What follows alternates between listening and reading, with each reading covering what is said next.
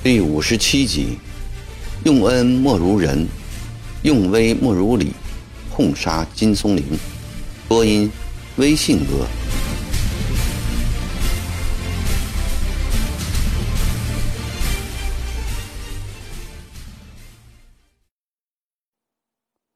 这个时候，一个亲兵走上指挥台，悄悄地告诉曾国藩：“金松龄已被看起来了。”曾国藩点点头，他的湘乡口音突然变得十分严厉起来。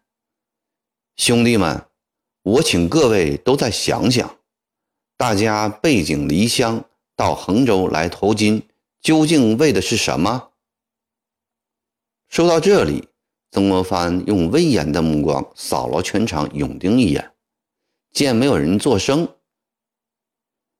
曾国藩今天的训话，如同早春的天气，一时晴，一时阴，众人都摸不着头脑，只有默默地听着他的下文。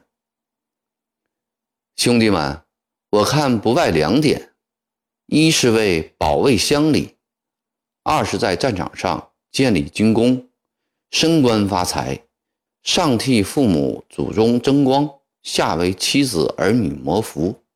也不忘变个男子汉，在世上走一走。曾国藩对勇丁们讲话，一贯是一副乡下腔，他不用文绉绉的语言，也不讲修身齐家治国平天下的大道理。刚才这几句自问自答，又是气氛略为缓和。台下勇丁们大部分在点头，有些人在小声议论。曾大人讲的确实是实话呀。是啊，不为升官发财，我头磨子军呢，说不定哪天脑袋就搬了家呢。兄弟们，曾国藩继续说下去：既然大家都为这个目标而来，那么我们就要努力去实现这些目标。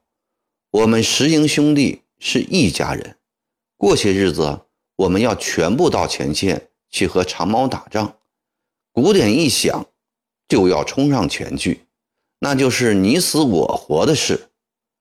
兄弟们，你们在家看到自己的父母兄弟和别人打架，打输了，会不会只在旁边看呢，而不冲上前去帮忙呢？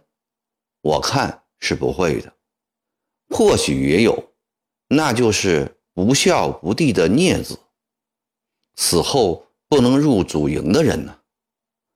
我们和长毛打仗，大家都是叔伯兄弟，长毛就是我们的敌人，我们要团结一致去打长毛。绿营官兵为什么失败？就在于他们胜则争功，败则不救。眼看着自家兄弟被长毛吃掉，被保全实力，就不肯上前支援。兄弟们。这不但没有军纪，也没有良心呐！说到这里，曾国藩停了一下，看到所有的勇丁都在专心听着，从眼神里看得出是赞同的。他知道自己的话起了作用。在衡州这几个月，曾国藩的训话比在长沙还要勤快，还要恳切。他给勇丁。训军纪军规，严惩嫖赌、游志、懒散、骄傲。曾国藩懂得恩威并重的道理，他认为带兵之法，用恩莫如人，用威莫如礼。对待营中官兵，他常以父兄的身份向他们不厌其烦地谈为人处事的道理，言辞诚恳。他常说。石英勇丁是一个家庭，自己是一家之长，从来没有哪个家长不希望自己的子弟人人学好，个个成才的。有时讲到动情处，曾国藩能声泪俱下，使官兵们深受感动。平时，曾国藩带兵常用鼓励、劝勉、哄奖等以仁体现恩的一套。今天他决定要用以礼、军纪来体现威的一面。这时，曾国藩两道扫帚眉一皱，三角眼里射出肃杀的冷光。台下的勇丁看到曾国藩这副神态，如同骤然刮起一股西北风，浑身泛起鸡皮疙瘩。胆小的两腿已经发抖了，只听见他威厉的声音响起：“这次在江西作战，就出现这样无军纪、没良心的人。折子营陷入长矛的埋伏，即将全军覆没，而约好的林字营却不去救援，反而撤离战场。大家说。”我们这个家里能容忍这样不孝不弟、狼心狗肺的孽子吗？我不责备林字营的弟兄们，他们听的是营官的命令。最不可容的是他们的营官金松龄。曾国藩猛然提高嗓门，大喝一声：“把金松龄押上来！”方才还在做发财梦的金松龄。被两个亲兵推到前台，金松龄面朝曾国藩跪下，说：“卑职没有及时救援，卑职罪该万死。”曾国藩望着跪在脚下的金松龄，虽叩头认罪，而神色并不紧张。曾国藩好一会儿没有作声，只见他左手逐渐握紧，突然猛的一下放开。喝道：“给我推下去斩了！”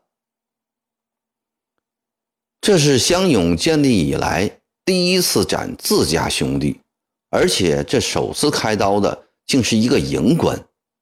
台下五千勇丁和各级将官们一时全都吓懵了。金松岭顿时脸色灰白，瘫软下去，好一阵才醒悟过来，他泪流满面。连连叩头，曾大人饶命啊！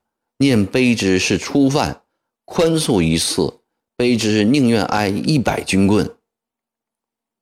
曾国藩默然看着金松龄，一言不发，蜡黄的长面孔阴沉沉、冰冷冷的，如同一张僵死老马的脸。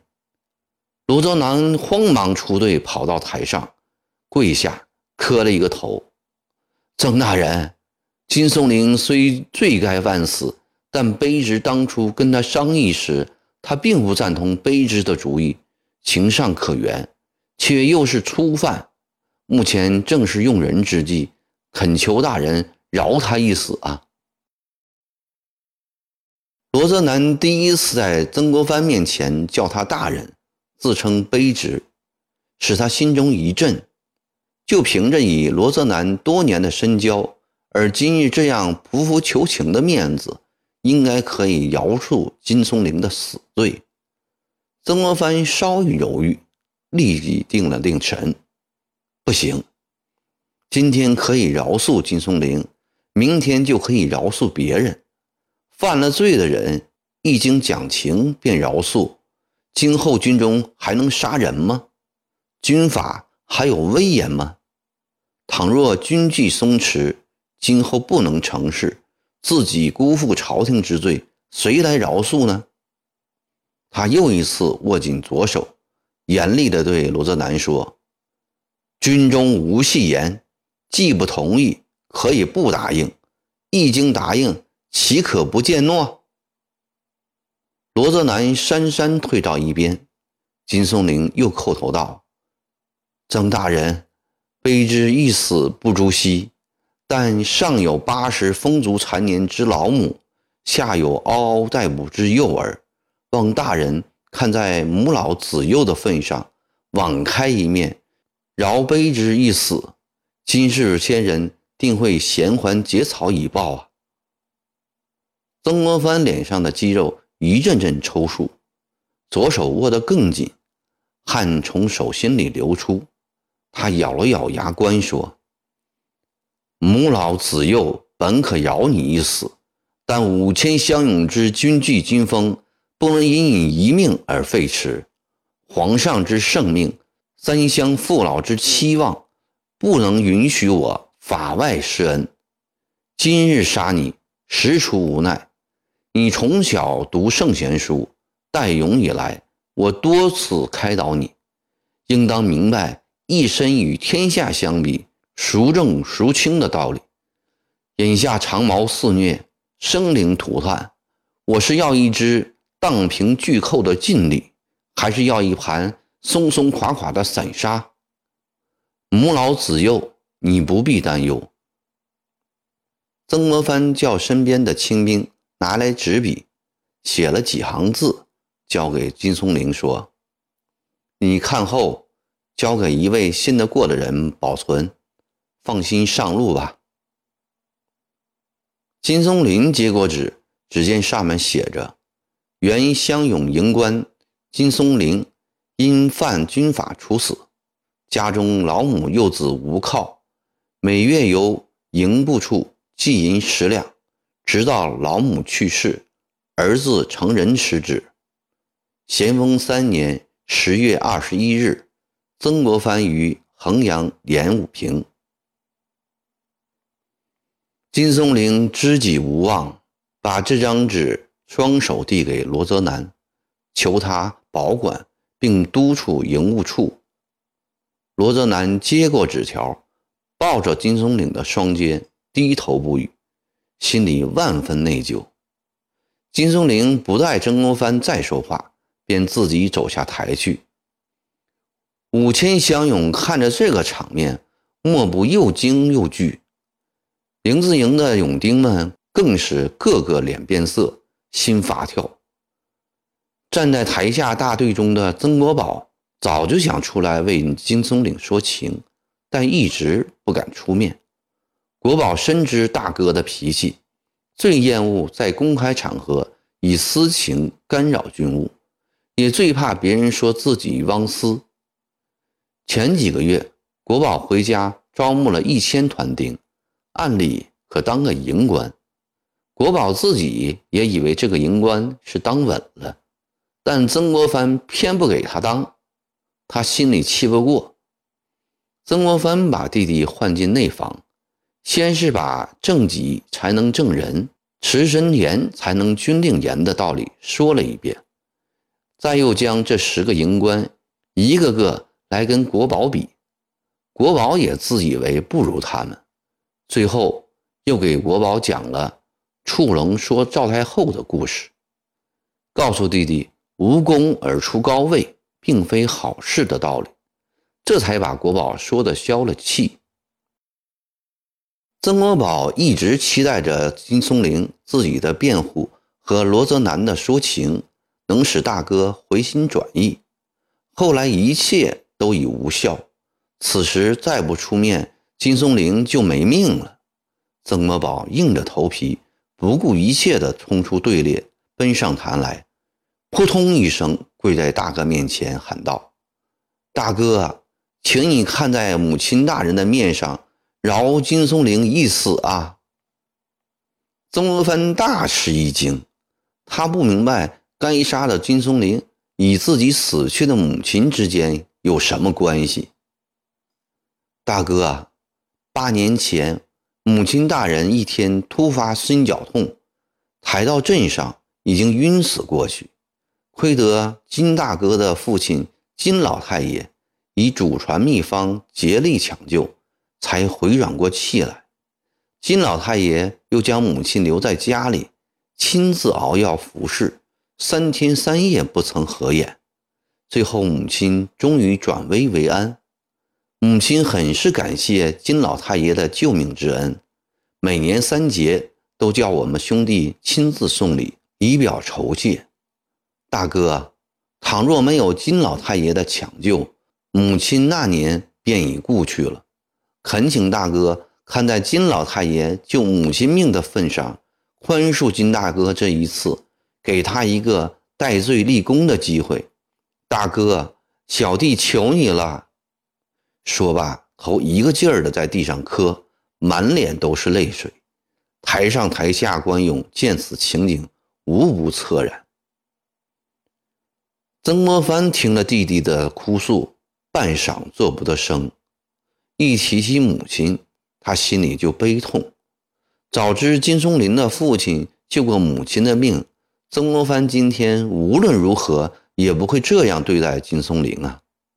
这件事，国宝以前没说过，金松林自己也没说过。曾国藩不觉对金松林生出敬意来，但现在当着全体官勇的面，只因金松林对自己有私恩，便出尔反尔，饶他死罪，官勇将会怎样议论自己呢？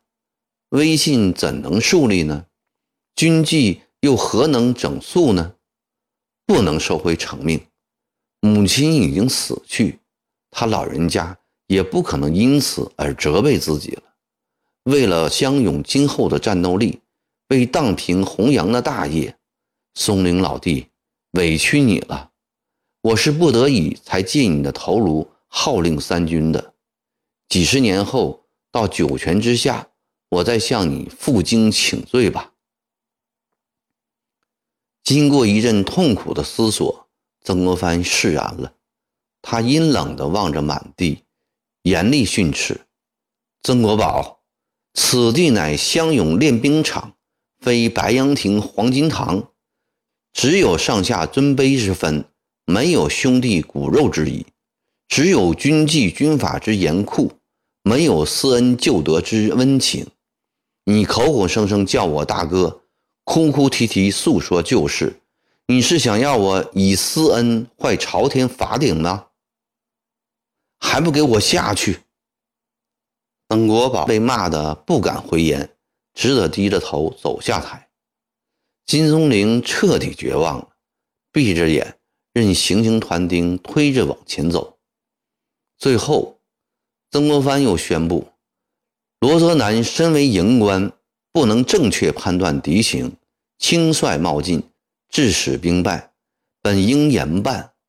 顾念其敢以五百初次出征勇丁，进倒一万长矛之老营，其勇气可嘉可贺。现革去营官职务，戴罪留营，以观后效。严武平一片死寂，全体乡勇官丁今天才真正领略到帮办团练大臣的威严和军法的凌严不可侵犯。当晚。曾国藩在赵家祠堂召见金松龄的堂弟金龟龄，让他挑选二十名团丁护送徐兄灵柩回湘乡，又从自己的积蓄中拿出四百两银子来，要金龟龄带他送给金松龄的母亲，略表自己对金老太爷当年救母的酬谢。